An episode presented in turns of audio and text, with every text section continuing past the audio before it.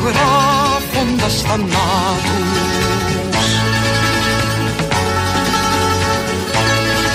Επιβάλλει στην ιστερία αυτού του τόπου που τα κόκαλα τσακίζει και τα όνειρα του ανθρώπου.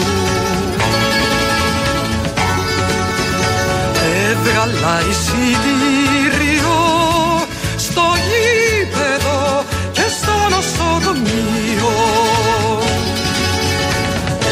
Έβγαλα εισιτήριο στο κρατητήριο Έβγαλα εισιτήριο σαν επιβάτης στη χώρα αυτή που τρώει τα παιδιά της Από ό,τι φαίνεται πιο πολύ φοβήθηκαν αυτοί το κράτος και οι κυβερνήσεις τους. Γιατί η οργή της νέας γενιάς δεν μπορεί να κρυφτεί. Και αυτό είναι που τους φοβίζει περισσότερο. Τους απαντάμε από αυτό το βήμα ότι θα ζουνε με το φόβο μας. Δεν τρομοκρατούμαστε. Θα συνεχίσουμε να συμμετέχουμε στις αγωνιστικές κινητοποιήσεις μέχρι να πάρουμε εκδίκηση και να τιμωρήσουμε όσους ευθύνονται για αυτό το έγκλημα. Όσους δολοφονούν τις ελπίδες μας, το έγκλημα αυτό να μην συγκαλυφθεί. Όλων των νεκρών θα γίνουμε φωνή. Αυτός ο μικρός εδώ είναι ένας ένοχος. Το λέγαμε και την Παρασκευή.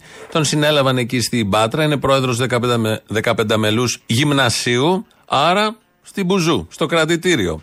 Γιατί όπως όλοι οι μαθητές αυτές τις μέρες έκαναν εκεί στο σχολείο τα αδέοντα και έκριναν σκόπιμο οι καθηγητές, δεν ξέρω ποιος ευαίσθητος γονέας. Έχουμε πολλούς τέτοιους που δεν θέλουν τα παιδιά να δρούνε, τα θέλουν φυτά. Χίλιες φορές θα προτιμούν φυτά μπροστά στην τηλεόραση και σε έναν υπολογιστή παρά να κάνουν οτιδήποτε άλλο.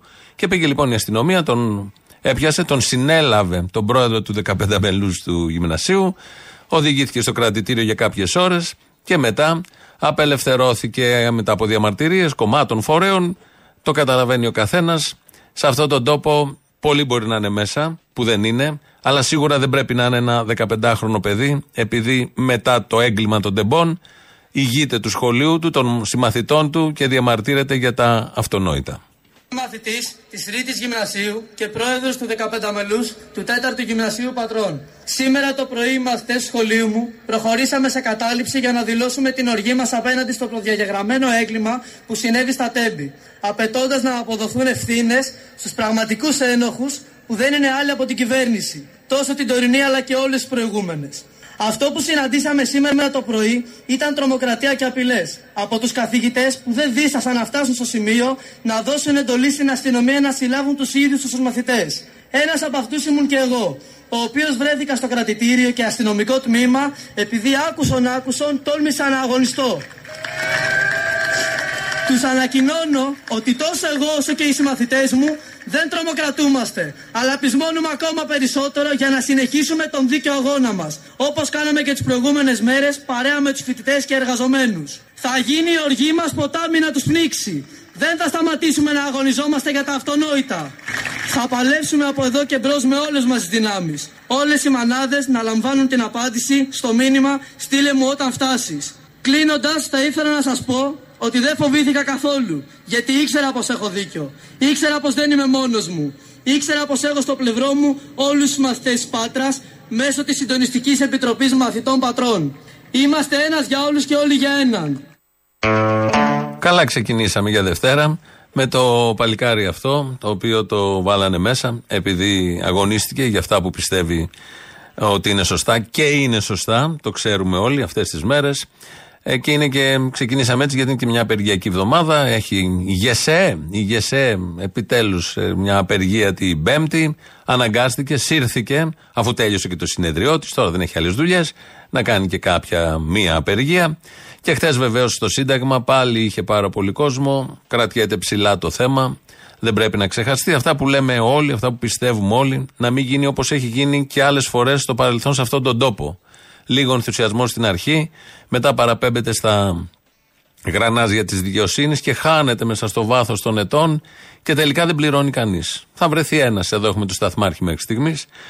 Αλλά δεν φταίει και κανείς, γιατί όπως. Μάλλον δεν φταίει ο Υπουργός, δεν φταίνει οι Υπουργοί, δεν φταίει η κυβέρνηση. Όπως λέει ένας συμπολίτης μας, εδώ θα το ακούσουμε από έναν, από την καρδίτσα, αλλά το λένε και άλλοι πολλοί. Δεν φταίει η κυβέρνηση. Φταίνε όλοι οι άλλοι. Τι φταίει ο κάθε υπουργός; Σοβαρά μιλάμε τώρα. Με ποια λογική δηλαδή; Να κατακρίνουμε δηλαδή, τον υπουργό, το, τον πρωθυπουργό, το, τον καθέναν. Τι σχέση έχουν αυτοί; Ευθύνονται όμως σε όλες αυτές οι κυβερνήσεις που είχαν αυτό το πρόβλημα και δεν το εξέτασαν. Πρόσεξε. Ευθύνονται μόνο στο κομμάτι που πήραν λεφτά για να κάνουν έργα και δεν τα κάναν. Εντάξει, άλλο αυτό. Άλλο το ένα, άλλο το άλλο.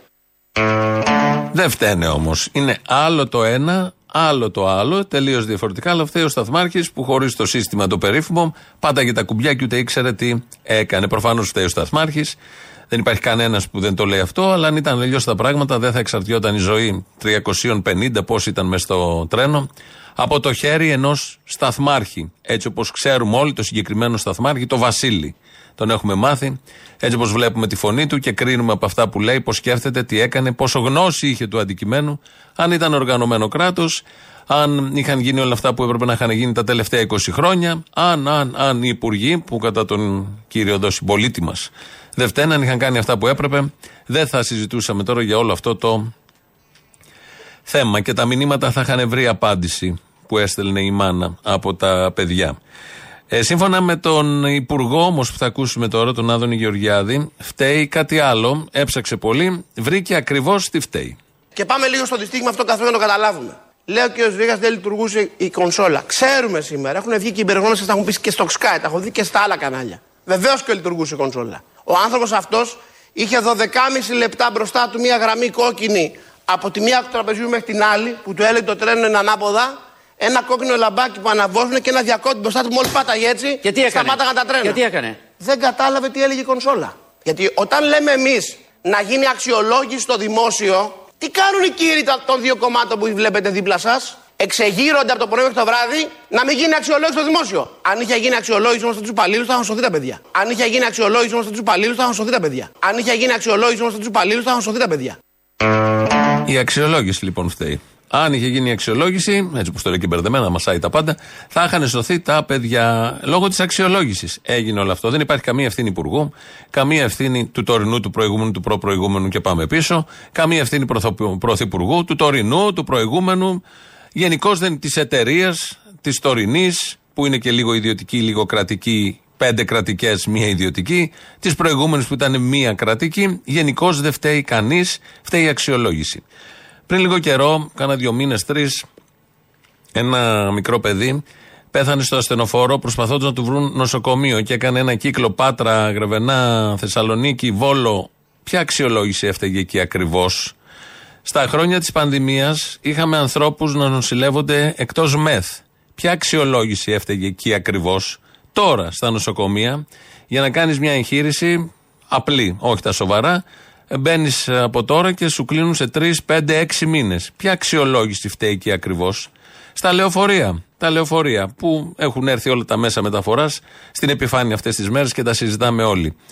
Έκανε ένα ρεπορτάζ στο Open και τα πλάνα του είναι ένα λεωφορείο από αυτά που κυκλοφορούν του ΩΣΑ στην Αθήνα, το οποίο είναι σάπιο. Κανονικά σάπιο, δηλαδή το βλέπεις, πάει την κάμερα κοντά στα λάστιχα, ε, δείτε το ρεπορτάζ, υπάρχει και στα social media ή θα το ακούσετε τώρα και θα καταλάβετε ποια αξιολόγηση φταίει για αυτό το χάλι που θα ακούσουμε.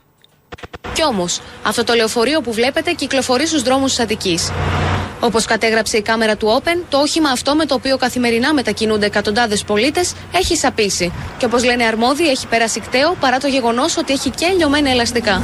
Σήμερα έπρεπε να έχει ήδη κινητοποιηθεί η εισαγγελία για αυτή την καταγγελία ότι μπαίνουν και βγαίνουν στα κταίο. Αν είναι δυνατόν το κτέο να είναι χώρος βόλτας για επαγγελματικά οχήματα που μεταφέρουν επιβάτες, να κάνουν μια βόλτα και να πάρουν μια σφραγίδα. Αυτή ήταν πολύ σοβαρή καταγγελία. Έτσι οδηγούμαστε στα τέμπη.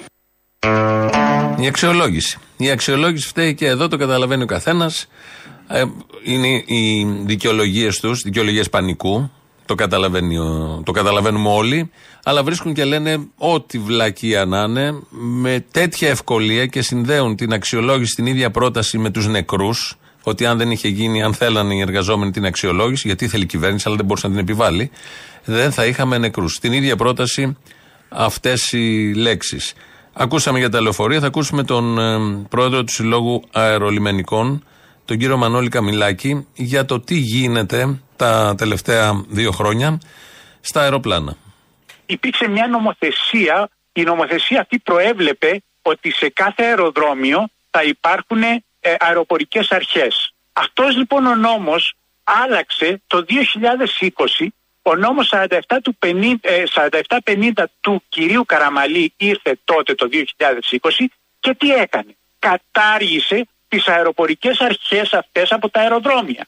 Δηλαδή άφησε τα αεροδρόμια γυμνά στον έλεγχο ε, ανεξέλεκτα στον ιδιώτη. Ενώ θα έπρεπε η, η, ξέρετε, η, η διαχείριση του αεροδρομίου, η οποία γινόταν πριν από το δημόσιο, αντιλαμβάνεσαι ότι το δημόσιο δεν είχε ιδιωτικο-οικονομικά κριτήρια στη διαχείρισή του. Δεν προσπαθούσε να, ε, να κερδίσει από κάπου. Δεν έβγαζε κέρδος. Ήρθαν λοιπόν οι ιδιώτες οι οποίοι είναι λογικό σαν, σαν επαγγελματίες, σαν ε, επιχειρηματίες μάλλον, έτσι, να θέλουν να μειώσουν το κέρδος. Εκεί λοιπόν ενέχει ο κίνδυνος να, ε, να εφαρμόζονται μειωμένα μέτρα ασφαλείας για να γλιτώσουν από κόστος. Αυτό. Να γλιτώσουν από κόστος. Πολύ ωραία, πολύ καλά, πολύ καθαρά. Με την ελπίδα και την ευχή να μην έχουμε τίποτα στον αέρα, γιατί εκεί τα πράγματα θα είναι πολύ χειρότερα. Είναι ο κύριος Καμιλάκης, πρόεδρος των ε, αερολιμενικών του Συλλόγου. Ε, λέει και κάτι άλλο, επειδή και οι συνδικαλιστές των τρένων προειδοποιούσαν τα προηγούμενα χρόνια, στέλνανε επιστολές, στέλνανε mail, κάνανε και κινητοποιήσεις, αλλά ξέρουμε ποια είναι η απάντηση στα δικαστήρια κινητοποίηση και γενικώς είναι συνδικαλιστές, χαραμοφάιδες, συντεχνία, δεν τους ακούμε καθόλου. Ακούγαμε τον Καραμαλή που μας διαβεβαίωνε, τον Κώστα, που μας διαβεβαίωνε ότι ε, είναι ντροπή να θέτουμε θέματα ασφαλείας. Ο κύριος Καμιλάκης λοιπόν λέει πώς ε, αντιμετωπίζονται από το επίσημο κράτος. Σε μια σοβαρή χώρα θα έπρεπε ο Υπουργός να μας καλέσει και να μας ζητήσει, όχι να μας ζητήσει, να μας επιβάλλει να μας πει τι, τι θέλετε, τι, τι, ε, όργανα θέλετε, τι χρειάζεστε για να κάνετε όσο καλύτερα γίνεται τη δουλειά σας για την ασφάλεια των πολιτών. Αντί αυτού εμείς τον κυνηγάμε προκειμένου να κάνουμε τη δουλειά μας. Πάρα πολύ καλά, πάρα πολύ. Απλά και βλέπω τώρα αυτές τις μέρες, πέρυσι ήταν, πέρυσι 3η 15 Μαρτίου του 22. Πέρυσι. Η Πανελλήνια Ένωση Προσωπικού Τρένοσέ είχε βγάλει μια ανακοίνωση και είχε κάνει μια στάση εργασίας. Και έλεγε: Κοινοποιείται στο Υπουργείο Εργασίας Κοινωνικών Υποθέσεων, στο Υπουργείο Υποδομών και Μεταφορών και λέει: Σας γνωστοποιούμε το δούσου του σωματείου μας έχει προκηρύξει στάση εργασίας κτλ. κτλ. Για την Τρίτη, 15 Μαρτίου του 22 από 9 13. Με αιτήματα την άμεση αποκατάσταση της σιδηροδρομικής υποδομής και της ασφάλειας κυκλοφορίας, καθώς η πραγματοποίηση των δρομολογίων έχει καταστεί άκρος επικίνδυνη, όπως αποδεικνύεται από σοβαρά πρόσφατα συμβάντα την άμεση βελτίωση της συντήρησης του τροχαίου υλικού, την άμεση λήψη από την εταιρεία όλων των απαραίτητων μέτρων για την προστασία των εργαζομένων και την ασφάλεια των σειρμών και των επιβατών. Και διάφορα άλλα, άλλα δύο αιτήματα. Αλλά τα τέσσερα πρώτα βασικά, τα τρία πρώτα βασικά είναι η ασφάλεια των τρένων. Αυτή βγήκε επίσης ε, παράνομη. Τότε κατηγορούσαν τους συνδικαλιστές γιατί δεν νοιάζονται. Δεν θεοποιούμε τους συνδικαλιστές. Όμως σε αυτόν τον τόπο έτσι όπως λειτουργεί ο δημόσιος λόγος, είναι ή του άσπρου ή του μαύρου. Αυτοί ανήκουν στο μαύρο, όμως αυτοί τα λέγανε. Κανένας υπουργός δεν μας προειδοποιούσε και κανένας δημοσιογράφος από τους 10 επώνυμους που βγαίνουν κάθε πρωί και κάθε μεσημέρι και κάθε βράδυ δεν μας είχε προειδοποιήσει για την ασφάλεια. Αυτοί. Εδώ η συντεχνία έλεγε ότι θα σκοτωθούν άνθρωποι και τελικά δυστυχώς επιβεβαιώθηκαν. Οι άλλοι Μας λένε για την καλή κυβέρνηση και πόσο ωραία περνάνε αυτοί. Άρα πρέπει να περνάμε όλοι για να μην τους χαλάμε την βολή. Ποιος δεν φταίει σε όλα αυτά που γίνονται, μας το είπε ο κύριος Σπίρτζης προχθέ. Εμείς, αν έχουμε μερίδιο ευθύνης, ποτέ δεν αρνηθήκαμε να την πάρουμε. Το όλοι φταίνε, το όλοι φταίνε δεν ισχύει. Άρα δεν φταίτε. Το όλοι φταίνε δεν ισχύει. Ναι, πιστεύω ότι δεν φταίμε. Εγώ δεν αισθάνομαι ότι η κυβέρνηση του ΣΥΡΙΖΑ φταίει. Και αν, και αν υπάρχει και πούμε εδώ με συγκεκριμένα στοιχεία ναι. ότι ναι, καθυστερήσατε εκεί κτλ. Βεβαίως εδώ είμαστε, θα αναλάβουμε το μερίδιο της ευθύνης που έχουμε. Για όλα αυτά αισθάνεστε ευθύνη; Για αυτά δεν αισθάνομαι ευθύνη. Κάναμε. Υπάρχει για κάτι το οποίο να αισθάνεστε ευθύνη ότι δεν, Κάναμε, ότι δεν το έγινε. Σκέφτομαι κύριε Κούτρα πολύ ειλικρινά. ότι δεν έγινε μέρες, κάτι στη διακυβέρνησή σας. σκέφτηκα και εγώ και παραλήψεις προφανώς θα είχαμε. Προφανώς θα είχαμε και παραλήψεις. Εσεί κοιμόσασταν ήσυχος δηλαδή κύριε Σπίρτζη ότι η επιθυμία σας στα τρένα ήταν ασφαλή; Ναι. Αυτό είναι το σημαντικό, παιδιά, σε αυτόν τον τόπο να κοιμάται κάποιος καλά. Δηλαδή είσαι υπουργός σε αυτή τη χώρα, έτσι όπως ξέρουμε ότι λειτουργούν τα πράγματα, όχι μόνο σε αυτό το τομέα και σε άλλα θέματα, σε άλλους τομείς. Υπάρχει μια αντίληψη στο δημόσιο τομέα, στους υπαλλήλους, στο Υπουργείο. Είναι η χώρα. Είναι η χώρα τέτοια. Και κοιμάσαι ήσυχος. Δεν λέω εγώ γι' αυτό το πολύ κρίσιμο τομέα που έχει να κάνει με κόσμο που μπαίνουν μέσα σε οχήματα εναερίω, στη θάλασσα, στη γη, στα υπόγεια, δεν ξέρω εγώ που αλλού. Κοιμόταν ήσυχα ο κύριος Σπίρτζης. Είναι πολύ θετικό αυτό και μπράβο του να του πούμε, αφού κατάφερνε με όλο αυτό που γινότανε. Επί των ημερών της εντωμεταξύ είχε γίνει επίσης σιδηροδρομικό με τέσσερις νεκρούς στο Άδενδρο πάνω στην Θεσσαλονίκη. Παρ' όλα αυτά ο κύριος Σπίρτζης εδώ κοιμόταν ήσυχος. Το βάζει αυτό ο Γιώργος Αυτιάς στον Κωστή Χατζηδάκη που τον είχε προχθές καλεσμένο. Του βάζει τη δήλωση του Σπίρτζη για να τοποθετηθεί ο Χατζηδάκης. Εσείς κοιμόσασταν ήσυχος, δηλαδή, κύριε Σπίρτζη, ότι επί θητεία σας τα τρένα ήταν ασφαλή; Κοιμώ... Ναι. Κύριε Υπουργέ, εδώ. Φουσκώνετε. Γιατί; Πρόσεξτε. Στις 13 Μαΐου ή το Μάιο, εν πάση περιπτώσει, μην κάνω λάθος ημερομηνία, του 2017, Ναι. Με το ΣΥΡΙΖΑ κυβέρνηση, Ναι. είχε γίνει ένα δυστύχημα με τρεις ή τέσσερις νεκρούς στο άδενδρο της Θεσσαλονίκης και καμιά δεκαριά τραυματίες. Δεν φταίει κανένας γι' αυτό. Φταίω εγώ, φταίει το Πασόκ που είχε κυβερνήσει και από το οποίο προέρχεται ο κύριος Πίρτζης πριν από κάμποσα χρόνια. Φταίει η επόμενη κυβέρνηση. Ποιο ποιος φταίει, δεν φταίει κανένας. Δηλαδή αυτή η εντύπωση ότι φταίνε όλοι οι άλλοι και εμείς λέμε ναι, φταίμε, εμείς φταίμε. Ο ΣΥΡΙΖΑ δεν φταίει. Εκτός σε αυτό ο άνθρωπος έκανε και αυτό το φου, το ξεφύσιμα εκεί που έχει παίξει για άλλους λόγους στα social media, αλλά το αληθινό είναι από εδώ, επειδή έβλεπε το Σπίτζι και δεν άντεχε να ακούει τέτοια πράγματα ο Χατζηδάκης, ο οποίος παρέδωσε το Σπίτζι, γιατί ήταν πάλι στις μεταφορές, δεν ήταν παλιά. Ε, Και που είχε εξηγιάνει οργανισμούς και οργανισμούς, δεν είναι τυχαία τα πράγματα. Ο ένας δεν κοιμάται μια χαρά, ο άλλος ξεφυσάει που τα ακούει. Νομίζω πάμε πάρα πολύ καλά. Ένας από τους διασωθέντες, ευτυχώς το παιδί, ε, ο Άγγελος Τσαμούρας, βγήκε χθες στην εκπομπή του Σταύρου Θεοδωράκη στον Α. Είχε αφιέρωμα στο έγκλημα των τεμπών, στην ε, δολοφονία κράτους, εταιρείας, αντιλήψεων και άλλων καταστάσεων που μπορούν να μπουν δίπλα. Είχε αφιέρωμα λοιπόν, ένα από τα παιδιά ήταν ο Άγγελος Τσαμούρας. Η δική σου πότε το μάθανε, Η μάνα μου το έμαθε από τις 12 η ώρα. Τι πήρες τηλέφωνο; Όχι. Ε, εγώ κατέφθασα στο νοσοκομείο 3 παρά. Όταν άνοιξα το τηλέφωνο μου πρέπει να είχα γύρω στις 80 κλήσεις. Τότε την πήρα και τηλέφωνο και ήδη είχε κλείσει τα εισιτήρια να έρθει πάνω και απλά να βρει το πτώμα μου. Δηλαδή αυτό πίστευε. Σε άλλαξε πιστεύεις αυτό το τραγικό γεγονός; Σίγουρα, σίγουρα. Δεν νιώθω ότι είμαι ο Άγγελος πλέον. Ο Άγγελος που ήξερα εγώ. Έχασα την πίστη μου. Πάντα πίστευα ότι μπορεί να μην βοηθάνε όλοι, αλλά στα δύσκολα θα δείξουν την ανθρωπιά τους. Πάντα αυτό πίστευα. Έχεις μια πίκρα, ε; Ναι, έχω μία πίκρα και για κάποιους δημοσιογράφους. Γιατί; Ε, διότι δεν, ε, δεν μπορούν να καταλάβουν το μέγεθος της ζημιάς που έγινε και οι ερωτήσεις και τα σχόλια που κάνουν είναι εντελώς απάνθρωπες.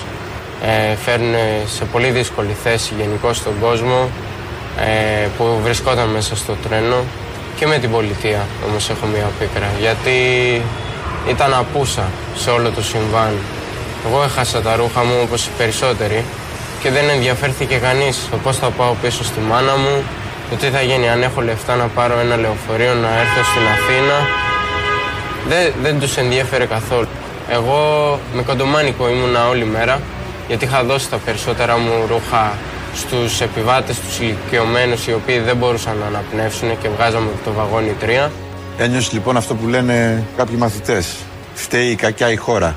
Σωστά ένιωσα ότι η Ελλάδα για ακόμη μια φορά δεν τους νοιάζει για τους πολίτες που έχει. Επιβάτη στην υποψία αυτού πλήθους που ζωές υποστηρίζει ανατρέποντας τους μύθους.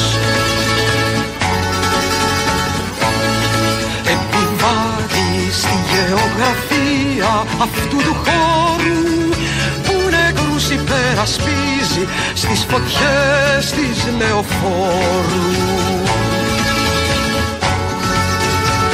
Έβγαλα εισιτήριο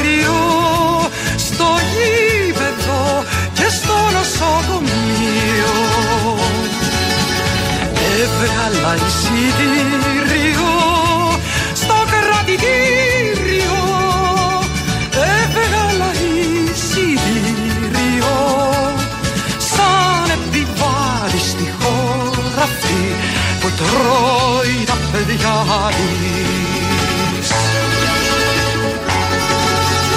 Στις διαμαρτυρίες μετέχεις; Συμμετείχα στην, ε, στην Ιερά Πέτρα όπου και είμαι.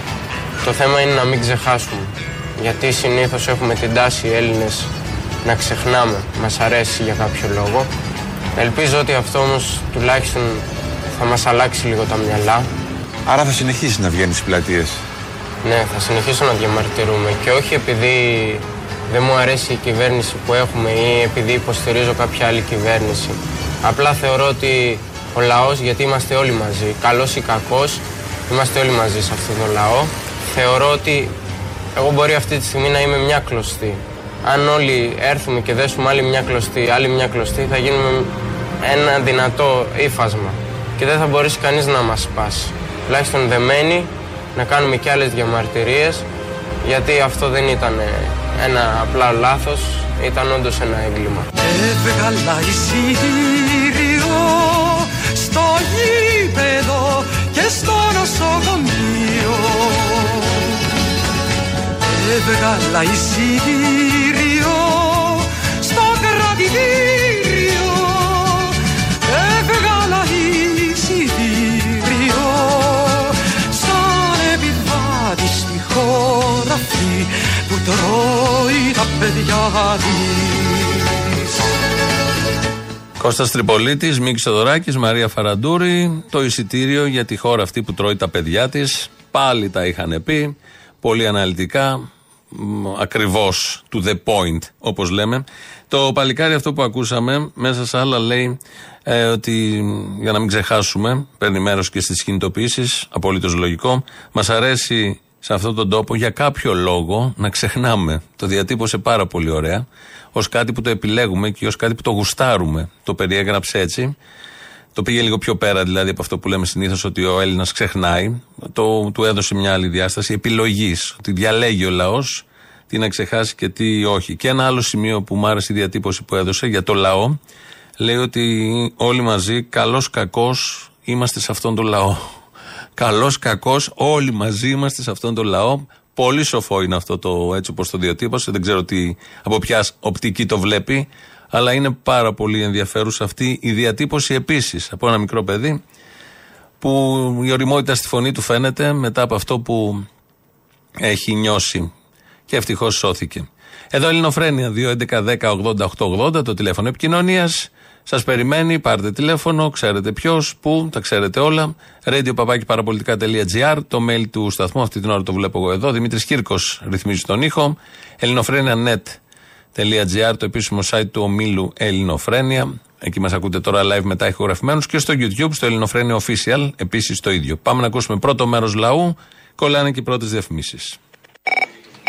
Άντε ρε μία ώρα. Σε... Συγγνώμη κιόλας, ε, που δεν σε περίμενα. Λες και δεν έχουμε άλλες δουλειές να κάνουμε. Ναι, εγώ δεν είχα άλλες δουλειές. Ε, ναι, τώρα μία ώρα κάτσα σε περιμένω πότε θα μου μιλήσει. Δεν θα πάθεις τίποτα, έτσι σε καψουρεύω. Τι θες τώρα, λέγε. Που θέλω, το θύμιο τα βάλε με την κυβέρνηση, λέει που κλαίει. Γιώργος Γεραπετρίτης.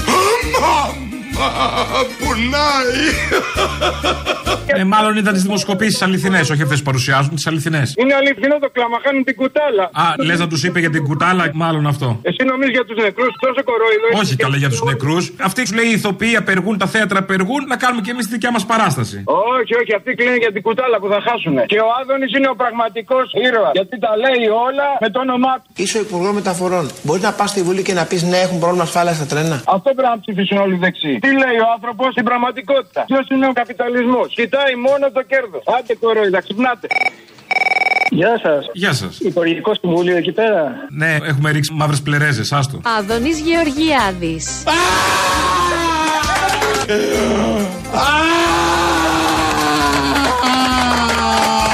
Μάλιστα. Το όνομά σας; Κλαψομούνης. Κλαψομόνη. Είμαι από την εταιρεία Ο Κροκόδηλος Κλέη.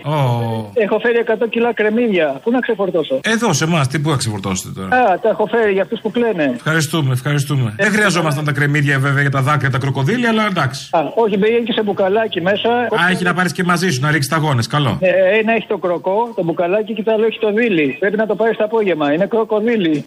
Καλό.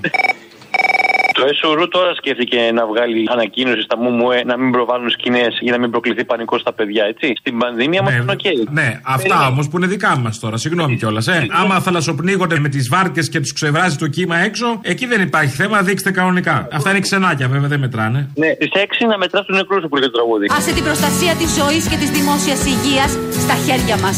Στα χέρια της κυβέρνησής μας. Και στις 6 μέτρα τους νεκρούς σου. Ατομική σου η ευθύνη. Ο Υπουργός Μεταφορών δεν μπορεί να βγει να πει ότι δεν λειτουργούν. Είναι πιθανόν ο Υπουργός να σκέφτηκε, είναι πιθανόν, ότι αν εγώ ως Υπουργός Μεταφορών βγω να πω ότι μπορούμε να ασφάλεια στα τρένα, αύριο τα τρένα δεν λειτουργούν στην Ελλάδα. Ούτε ο Υπουργός Υγείας φαντάζομαι μπορεί να βγει να πει τα νοσοκομεία δεν δουλεύαν στην πανδημία, έτσι. Και ο άλλος με τις υποκλοπές. Έλα, Αποστολή. Έλα. Ποιος είμαι; Όχι. Ο Μικροτσούτσουνο. Δεν ξέρω, έναν ξέρω πολλούς. Ποιος από όλους; Έλα, ρε, από το Ηράκλειο που είχες πέσει, που είχα χωρίσει. Α, τόσο θυμάμαι. Πού είσαι, πού χάθηκες εσύ; Ε, καταστράφηκα εντελώς εγώ, άστα γάμι τα φίλε. Γιατί; Γιατί ανέβηκα πάνω στην Αθήνα με την τύπησα που αυτό και με πούλησε αυτή, μετά είχα χωρίσει με τη γυναίκα και πήρα τα αρχίδια μου. Έτσι πάει συνήθως, δεν θέλω να σταράξω. Δύο-τρεις ταινίες να έχεις δει, θα το ξέρεις. Άσε και τον έχω κάνει λάστιχο τώρα, ε. Λαστιχάκι, αφού είσαι μικροτσούζινο. Αυτό που βάζουμε στα ζαμπόν. Πολύ μικρό, ναι, αυτό που βάζω στο ζαμπόν, μπράβο. Ε, καλά είναι. Τι κάνεις ρε Αποστολάκο; Καλά, εσύ έρχομαι Κρήτη, τα άμα θες. Πότε; Το Σαββατοκύριακο, Παρασκευή Ρέθυμνο, Σάββατο Ηράκλειο. Σάββατο πού, σε ποιο μαγαζίλιο. Δεν θυμάμαι. Πες μου ονόματα, θα σου πω άμα- αν μου το πεις θα το θυμηθώ. Ε, πού να σου πω τώρα; Ένα κουλτουριάρικο όνομα έχει τώρα, δεν μου έρχεται. Μήλο, μήλο. Ποιο κουλτουριάρικο; Όχι τώρα, π***, τώρα μην με γαμάς τώρα, πρέπει να το ψάξω. Θα το κάνω ανάρτηση. Άντε ρε που μου, επιτέλους. Περίμενε, κάτσε, περίμενε. Θα το βρω τώρα επί τόπου γιατί είσαι μαλάκας. Το ξέρω ότι είμαι μαλάκας. Το βρήκα, είμαι γρήγορος. Νυν και αή στο Ηράκλειο της Κρήτης. Σάββατο 18 Μαρτίου. Α, πάλι καλά που μου. Α, ναι, γιατί είσαι και λίγο μαλάκας, ξέχασα. Γιατί εγώ είμαι και μαλάκας, θα πήγαινα αυτό το Σάββατο να σε έψαχνα. Σωστό. Και αφού κάναμε που κάναμε τη ρεκλάμα και την Παρασκευή στο Ρέθυμνο. Το Ρέθυμνο δεν μας ενδιαφέρει. Α, δεν σε ενδιαφέρει το Ρέθυμνο. Όχι, μόνο Ηράκλειο ρε αποστολή. μου. Ενδιαφέρει τους άλλους όμως. Το Ρέθυμνο την Παρασκευή 17 του μήνα στο Άστρο. Ενδιαφέρει τους άλλους γιατί θα παίξει αυτό το τηλεφώνημα. Σωστό, σωστό. Εντάξει, αδεράκι μου. Αποστολή μου. Μετά από δυόμιση σχεδόν τρία χρόνια ξαναμιλήσαμε. Έφαγα τα μούτρα μου, έβγαλα με τα χεράκια μου τα ματάκια μου. Τι να κάνω. Και τα ματάκια έβγαλες με τα χεράκια. Όλα με αυτά τα χεράκια τα έχεις κάνει. Μια λάστιχο, μια τα ματάκια. Όλα. Ο Κούλης καθόλου καντζέπη, έτσι. Όχι, καλά του έχει πάει. Φαντάσου να ήταν και καντέμι.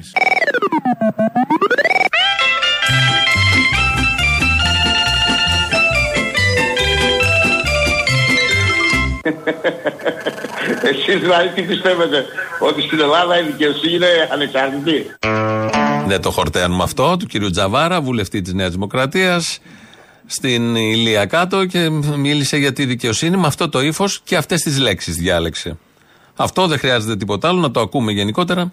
Όσοι ελπίζουν, πιστεύουν ή διαδίδουν ότι υπάρχει δικαιοσύνη στη χώρα, θα έρχεται αυτή η απάντηση, γιατί ξέρουμε όλοι ότι ο Τζαβάρας έχει δίκιο. Βέβαια, τι κάνει ο Τζαβάρας και τι έκανε τόσα χρόνια που ήταν εκεί. Τίποτα. Αλλά όμως έχει δίκιο στο συγκεκριμένο. Βγαίνει ο διευθυντής του γραφείου τύπου της Νέας Δημοκρατίας να μιλήσει για το έγκλημα των τεμπών. Ε, ο Νίκος Ρωμανός και λέει. Ξεκινάω με το αυτονόητο που έχουμε βαρεθεί να επαναλαμβάνουμε, αλλά, που έχουμε βαρεθεί να επαναλαμβάνουμε, αλλά ε, είναι το ελάχιστο που μπορούμε να κάνουμε αυτές τις μέρες. Τα θερμά συλληπιτήρια στις οικογένειες ε, των θυμάτων και τα γρήγορα περαστικά στους ανθρώπους που δίνουν μάχες στα νοσοκομεία. Αυτό το έχουμε βαρεθεί να επαναλαμβάνουμε. Το κατάλαβε και ο ίδιος. Διάβασα στο Twitter μετά μια διευκρίνησή του ότι δεν το εννοούσε, οι λέξεις κτλ. Οκ, δεχόμαστε τη διευκρίνηση. Το είπε όμως και του βγήκε αυθόρμητα και αυτό το ακούσαμε να υπάρχει και αυτό μέσα στην παλέτα των ηχητικών της μέρας του Σαββατοκύριακου. Ε, την ε, προηγούμενη εβδομάδα στις 8 Μάρτη έγινε το μεγάλο συλλαλητήριο στο κέντρο της Αθήνας, ένα από τα μεγαλύτερα που έχουν γίνει ποτέ. Συγκέντρωση. Εκεί είχαμε κάποιους μπάχαλους, έκαναν τα γνωστά που κάνουν πάντα πίσω από μεγάλες συγκεντρώσεις και η αστυνομία έδρασε. Και εκεί υπάρχουν και πολλά βίντεο, τα έχουμε δει όλοι. Όσοι ήταν εκεί το είδαν από μπροσ... κανονικά μπροστά τους να εκτελήσεται όλο αυτό. Και υπάρχουν κάποια βίντεο που δείχνουν ακριβώς πώς πάνε στην πάνω πλατεία Βασιλής Σοφίας και Αμαλίας οι μοτοσυκλέτες της Δίας και μπαίνουν κατευθείαν μέσα. στη συγκέντρωση των δικηγόρων στην Πανεπιστημίου Δεύτερο, που πάνε επίσης και σπάνε και πέφτουν πάνω σε ανθρώπους, σπάνε την, την αλυσίδα των ανθρώπων, και στο μετρό της Ομόνιας, που ψέκασαν μέσα στη σκάλα, μέσα στο μετρό, και χθες πέσαν κάτι ψεκασμοί στο μετρό του Μεταξυργείου, και κυρίως στην Ομόνια. Έχουμε αυτό το πλάνο που ο Ματατζής παίρνει μια πέτρα και τη ρίχνει σε έναν που κατέβαινε τη σκάλα, ο Ματατζής, που είναι το όργανο της πολιτείας, που μπορεί να ασκήσει την νόμιμη βία, όπως μας λένε. Πήρε την πέτρα και έριχνε. Πέτρα, όχι πετραδάκι, κομμάτι πεζοδρομίου, πλάκας. Πολύ μεγάλο. Όλα αυτά λοιπόν τα είδαμε όλοι. Βγαίνει ο Θεοδωρικάκος να μας πει ότι δεν ήταν έτσι και γίνονται αλλιώς. Θεωρώ δικαιολογημένη την οργή ιδιαίτερα των νέων ανθρώπων. Και θεωρώ δικαιολογημένες και τις συγκεντρώσεις και τις πορείες που υπήρξαν το τελευταίο διάστημα, οι οποίες ήταν πολύ μαζικές και είχαν τη συμμετοχή πάρα πολλών νέων παιδιών. Θέλω να επισημάνω ότι η ελληνική αστυνομία έχει συμπεριφερθεί με όρους δημοκρατικής νομιμότητας, απόλυτου σεβασμού στους ανθρώπους που διαδηλώνουν, δημοκρατικής νομιμότητας, απόλυτου σεβασμού στους ανθρώπους που διαδηλώνουν, διασφάλισε την ασφάλεια των ίδιων αυτών των ανθρώπων και την ασφάλεια ανθρώπων και εγκαταστάσεων στην Αθήνα όλες αυτές τις δύσκολες ημέρες. Ε, για το Θεοδωρικάκο προφανώς διασφάλιση ασφάλειας είναι να πέφτουν τα μηχανάκια πάνω στις συγκεντρώσεις. Τους ανθρώπους και να τους πρόχνουν ή να παίρνει την πέτρα το πεζοδρόμιο ο άλλος και να το ρίχνει κατά πάνω στο κεφάλι. Αυτό είναι η διασφάλιση της ασφάλειας. Αυτό ακριβώς. Έχουμε άλλη αντίληψη για την ασφάλεια σε όλα τα θέματα από ό,τι φαίνεται, συνολικά με την κυβέρνηση, γιατί το θέμα της ασφάλειας παίζει και με το μεγάλο θέμα των ημερών. Το συνέδριο της ΓΕΣΕ έγινε πάρα πολύ καλά. Πήγαν εκεί οι, τα, τα συλλογικά όργανα των εργαζομένων, αποφάσισαν και απεργία. Θυμόμαστε όλοι την προηγούμενη εβδομάδα, τη μέρα της έναρξης του συνεδρίου, ε, μια μέρα πριν, είχαν πάρει στην ε, σύζυγο του Μανώλη Γλέζου να τον καλέσουν. Να πάει ο Μανώλης Γλέζος στο συνέδριο, στην επίσημη έναρξη. Η ίδια το είχε βγάλει στα social media, στο facebook. Την, στην εκπομπή της ε, Μαυραγάνη, στον Αντένα, το Σαββατοκυριακό, είναι ένας συνδικαλιστής της ΓΕΣΕ και μας διευκρινίζει και μας λέει ότι δεν έγινε έτσι ακριβώς, ότι έγινε αλλιώς. Προσέξτε να δείτε τώρα πώς γίνονται παρεξηγήσεις και τις παίρνουμε και σε όλα τα, αυτά τα site τα τέτοια. Ρωτάω τον κύριο Ραφτόπουλο. Ο κύριος Ραφτόπουλος, πρόεδρος Σωματείου Τεχνικών και Εργαζομένων ΑΣΑΟΣΥ και στη ΓΕΣΕ. Καλά, λοκαλέσατε το συγχωρεμένο το Μανώλη το Γλέζο στο συνέδριο της ΓΕΣΕ. Μάλιστα. Παντού το είδαμε. Τίτλο κάλεσαν από τη ΓΕΣΕ. Έχει πεθάνει εδώ και τρία Γιατί χρόνια ο Μανώλης ο Γλέζο. Ναι. Τι ναι. έγινε, κύριε Ραφτόπουλο. Ε, τον Μανώλη Γλέζο που καλέσανε είναι ο ανιψιός του αείμνηστου Μανώλη Γκλέζου, ο οποίος ήταν πρόεδρος και συγγενής. Και Αυτόν πήραν από Άρα τη τον γραμματεία. είχατε καλέσει. Έρε μπέρδεμα, κοίταξε να δεις τώρα. Ο οποίος ήταν ο πρόεδρος του Σωματείου των Εργαζομένων στο Υπουργείο Εθνικής Άμυνας και η αείμνηστη σύζυγος η Λένα ε, του Προέδρου της ΓΕΣΕ, του Γιάννη του Παναγόπουλου, ήταν γενική γραμματέας. Άρα έτσι τον καλέσατε τον Γι' αυτό προσέξτε, μην βγάζετε βιαστικά συμπεράσματα. Προσέξτε, προσέξτε. Δεν εκλήθη ο συγχωρεμένο ο Μανώλης Γιλέζο, ο ανιψιό του που είναι άνθρωπος εν ζωή. Δηλαδή, για να καλέσει τον ανιψιό, παίρνει τη θεία τηλέφωνο. Αφού πήρε τη σύζυγο Μανώλη Γλέζου. Δηλαδή, πήρε το τηλέφωνο του σπιτιού του Μανώλη Γλέζου. Έτσι το έχουν στη ΓΕΣΕ. Δεν ξέραμε ότι μέχρι τώρα για να καλέσουμε το συγγενή παίρνουμε κάποιον συγγενή όποιον είναι. Επίστη εδώ η συνάδελφος, εγώ δεν πείθαμε καθόλου. Εκ των υστέρων το ανακάλυψαν όλο αυτό για να σώσουν τουλάχιστον όλο αυτό που έχει γίνει με την κάφα και έχει έρθει και έχει κάτσει σε όλο το υπόλοιπο της ΓΕΣΕ, το περίφημο, το οποίο εκφράζεται έτσι όπως εκφράζεται, με αυτή την απαξίωση από τον κόσμο. Προχωράει ο κόσμος κανονικά, δεν περιμένει τίποτα από τη ΓΕΣΕ, διοργανώνει συλλαλητήρια, διοργανώνει διαμαρτυρίες, διαπραγματεύεται, κερδίζουν οι ομοσπονδίες, κάνουν ό,τι μπορούν, φέρουν αποτέλεσμα για τους εργαζόμενους, συσπηρώνονται οι εργαζόμενοι σε αυτούς, σε αυτές και δεν έχουν ανάγκη καμία ΓΕΣΕ παρά μονάχα για την κάλυψη σε κάποιες απεργίες, όπως θα γίνει μεθαύριο την Πέμπτη, επειδή την έχει προκηρύξει η ΓΕΣΕ, δίνει μια κάλυψη ναι παραπάνω στους εργαζόμενους. Για αυτά. Και βεβαίως να καλούν τα ανήψια μέσω της θεία, όπως ε, διαπιστώσαμε τώρα τελευταία. Λαός τώρα, μέρος δεύτερον. Καλημέρα. Καλημέρα. Τι κάνετε; Ε, καλά. Σας ακούω κάθε μέρα, είμαι συγκλονισμένη. Θέλω μία χάρη, Αποστολή. Όλο το θέμα πάνε να το ρίξουν στο σταθμάρχη. Ένοχος ο σταθμάρχης. Ποιος τον διόρισε; Αυτό Αυτό πρέπει να το μάθουμε. Ποιος τον διόρισε; Οι άχρηστοι που μας κυβερνάνε που θέλουν να λέγονται και άριστοι. Ποιος; Κάποιος τον διόρισε. Έναν άνθρωπο 60 χρονών, ανίδεο σε όλα, τον κάνανε σταθμάρχη. Ακόμα ξεχρεώνει γραμμάτια ο Μητσοτάκης. Αλλά το θέμα είναι ότι την πληρώνουν τα παιδιά μας. Όχι αυτός και οι οικογένειές τους. Ναι, Αποστόλη. Ναι, εγώ. Βγήκε ο οικονόμου να πει ότι κουράσαμε με το τρένο ή ακόμα; Ε, θα το πει κάποια στιγμή. Αμάν, βαρεθήκαμε πια με αυτό το πράγμα. Κουράσαν τον κόσμο και εμάς. Εμείς δεν κουρασόμαστε, εδώ είμαστε. Η δουλειά μας είναι αυτή. Τον κόσμο τον έχετε κουράσει, εγώ αυτό βλέπω. Α, και νομίζω το πει κουράσατε με τους νεκρούς κατευθείαν. Μαζί τα φάγαμε, μαζί τους σκοτώσαμε. Έχει ανέβει το level. Μαζί κλάψαμε. Νίκη Κεραμέως. Εμείς όλοι μαζί τους ανεχόμαστε. Έχει το διάλογο από εκεί, κοπρίτες. Ναι, έλα που όλοι. Απολάριστα ο οικοδόμος. Έλα, οικοδόμε. Οικοδόμος, οικοδόμος. Οικοδόμος, οικοδόμος Ήτανε κι αυτός Πριν από πολλά πολλά χρόνια είχα πατσιχάκια δεν μπόρεσα να τα βρω. Είναι το γιατί, δεν ξέρω αν το έχεις τα ακουστά. Για πες. Γιατί οι πατέρα μου τα τρας δεν έχουν πατρίδα, γιατί πέφτουν στους λαούς σαν πεινασμένη ακρίδα. Γιατί οι πατέρα σκότωσαν το γιο του Μπαρμπαντώνη. Γιατί φωνάζει ο λαός κάτω οι δολοφόνοι. Αυτό θα μας νουδεύει αυτό το δυστύχημα, το έγκλημα που έγινε στα τέμπη. Επειδή περνάω τακτικά, πολύ τακτικά και περνάω και μέσα από τα στενά των τυπών που έχει γίνει το άλλο το ατύχημα πριν από χρόνια. Και τώρα θα περνάω πάλι και θα βλέπω και θα σπαράζει η καρδιά μου. Επειδή τόσα χρόνια ακούω τα ραδιόφωνα και τα προβλήματα όλα αυτά και πώς θα λυθούν και τα λοιπά, τα πράγματα είναι πολύ απλά. Αλλά όπως όλα τα απλά είναι και πολύ δύσκολα. Μην υπακούτε σε αυτά που δεν συμφωνείτε. Να δώσω ένα παράδειγμα. Είσαι συμβολογράφος και σου λέει να πάει να κάνεις ένα πληροστιασμό ή κλητήρα. Δεν πας. Εάν πας σημαίνει ότι συμφωνείς. Απλά είναι τα πράγματα. Δεν θέλει πολύ φιλοσοφία. Αν συμφωνήσεις και πας, τα υπόλοιπα είναι περιτά. Θα φανεί και στην κάλπη αυτό. Μην υπακούτε λοιπόν. Ανυπακόη κουμουνίσε, ρε. Ε, πλησιάζω προς τα εκεί σιγά σιγά. Από πού ξεκινάς; Από πολύ κοντά. Από άναρχο κουμουνί. Α, μάλιστα. Μμ, από εκεί. Άντε, γεια. Ξάφνιασέ με. Καλά, βρε Παπαρατσέγκο. Τι σου είπα εγώ την Παρασκευή; Τι μου είπες; Δεν σου είπα να της τον πιάσεις όταν έρθει. Την ξέχασα. Παπαρατσέγκο. Ε, μα τώρα καθόσατε εκεί πέρα, χαριεντιζόσατε και μιλούσατε και μα μαμά μου μου μου. Μου τα είπε όλα. Α, της μίλησα; Ε, σαν δεν τρέπεζε. Ορίστε, Ναι, της μίλησα, το θυμήθηκα. Ωραία ήταν πάντως αυτά που είπατε. Ήταν και μεγάλη εντύπωση. Την επόμενη φορά ελπίζω να έρθουμε μαζί. Α, και εγώ το ελπίζω. Και της άρεσε και η κουβέντα που κάνατε και όλο. Και τα επεισόδια, τα παλιά, γιατί είμαστε πίσω εμείς. Κάναμε κουβέντα μαζί. Κάνατε κουβέντα, άστα αυτά τώρα που ξέρεις, το κορίτσι. Κάνω πω δεν θυμάμαι τώρα, ξέρεις.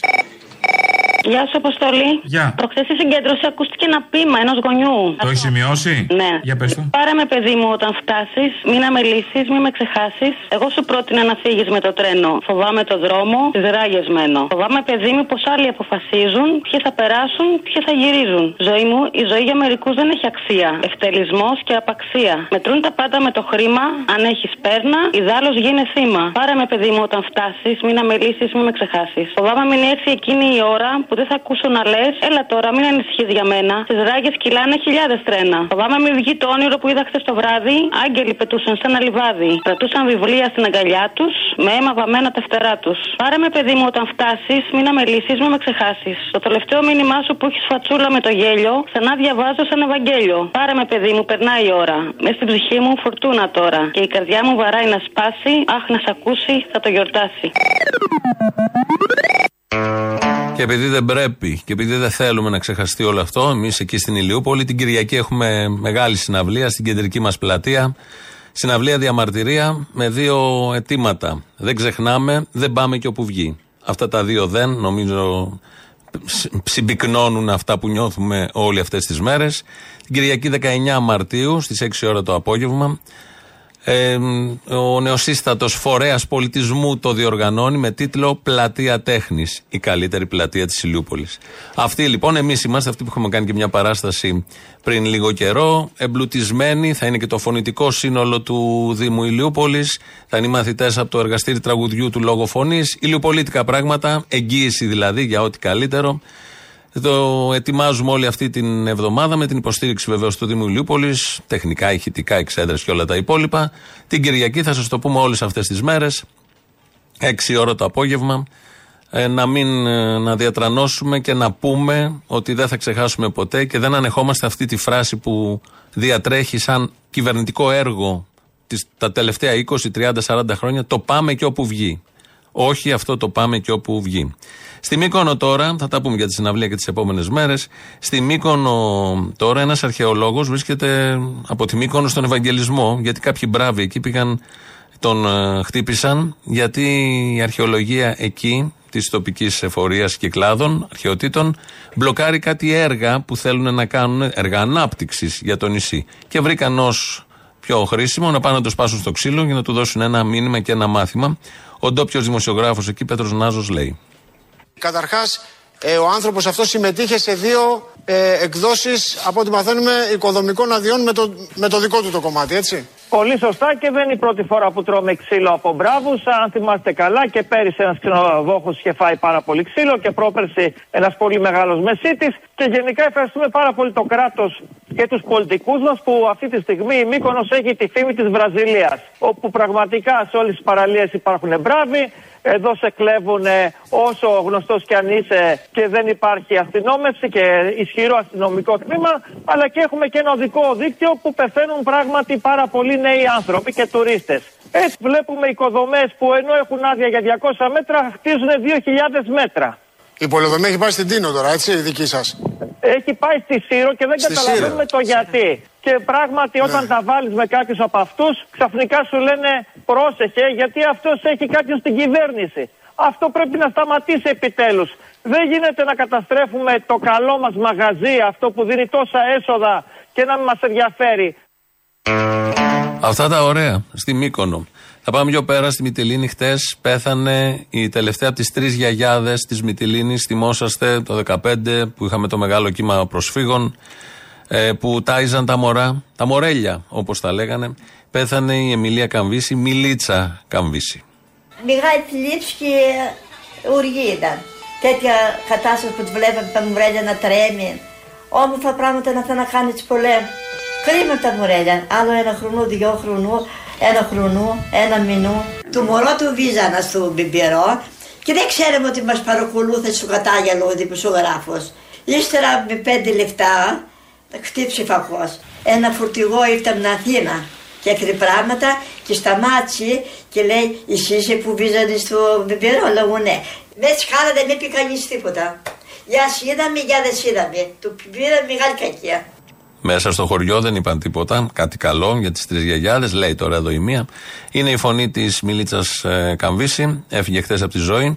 Οι δύο άλλες γιαγιάδες είναι η Ευστρατεία Μαυραπίδη και η Μαρίτσα Μαυραπίδη. Σαν σήμερα το 1900 γεννήθηκε ο Γιώργος Σεφέρης.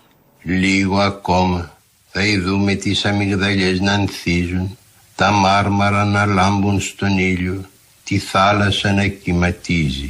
Λίγο ακόμα να σηκωθούμε λίγο ψηλότερα.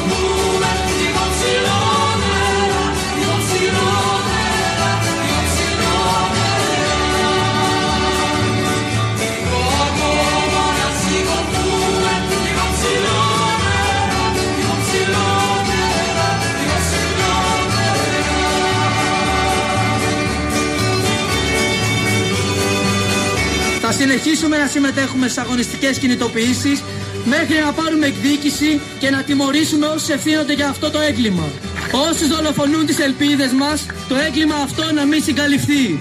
Όλων των νεκρών θα γίνουμε φωνή.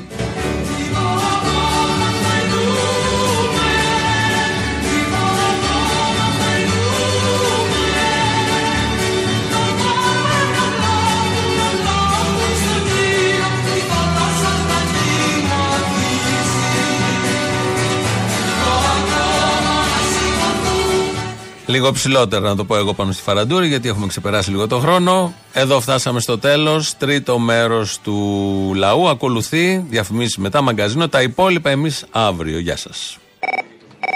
Ο Λιγνάδης και ο Φιλιππίδης δεν είναι έξω. Ναι. Δεν μπορούσαν να τους βάλουν εκεί, ρε παιδί μου, στο Υπουργικό Συμβούλιο να τους κάνουν λίγο μάθημα. Δηλαδή, βγάλανε κάτι φωτογραφίες τώρα. Τάκης Θεοδωρικάκος. Ήταν καραμπινάτι ότι ήταν στημένε. Αφού είναι έξω οι άνθρωποι και προφανώς δεν έχουν και δουλειά. Να τους βάλουν εκεί πέρα να κάνουν ένα σεμινάριο, κάτι ένα αυτό.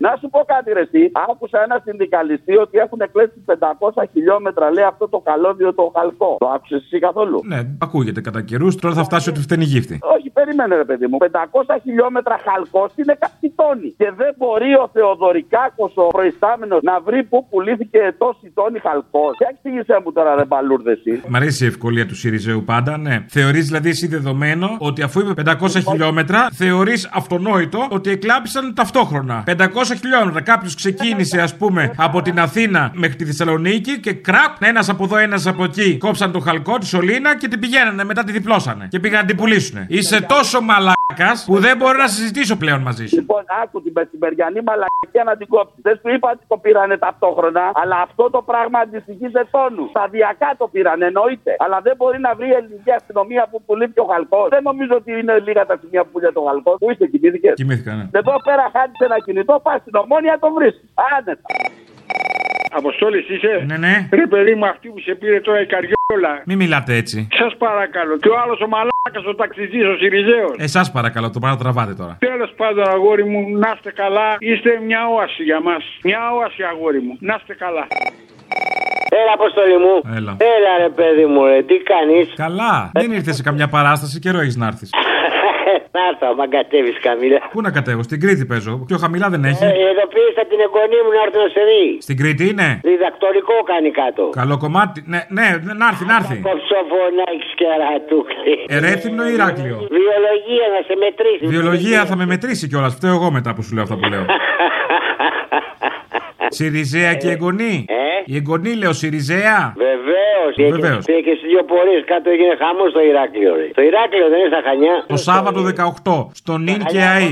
Άλλοι έχουμε, θα τους ειδοποιήσω και αυτούς. Έχεις κι άλλους. Ειδοποίησε τώρα έγκαιρα. Ε, συμπεθέρει, συμπεθέρει από την ύφη μου. Δεν μου λες, ακούμε ρε αποστόλη μου την Παναγία είναι να τρελαθούμε ρε. Πότε έγινε το κακό και τρακάρανε τα αυτά; Δεν ήταν 11 και 4 και 20 πότε. Κάπου εκεί βράδυ. Δεν μου λες, αν έφυγε ο δεύτερος σταθμάρχης παρά 5 ή παρά 10, θα είχε γλιτώσει το τρακάρισμα. Ρε τόσοι πολύ μαλάκι μας. Α, ωραία κουβέντα να την ανοίξουμε. Ξεκινάει με ένα ωραίο υποθετικό. Τρεις πούζε πέρδικε. Ωραίο, θα βγάλει νόημα. Όχι, εγώ σε ρωτάω ρε Όχι, ναι, και αν είχε φύγει παρά 20 δεν ξέρω. Όλα παίζουν, ακούγονται πολλά. Ή έφευγε το παρά 5. Ε. Το ατύχημα δεν ήταν. Πάλι μόνος του θα ήταν ο ένας σταθμάρχη. Μάλιστα. Δεν θα ήταν μόνος του πάλι.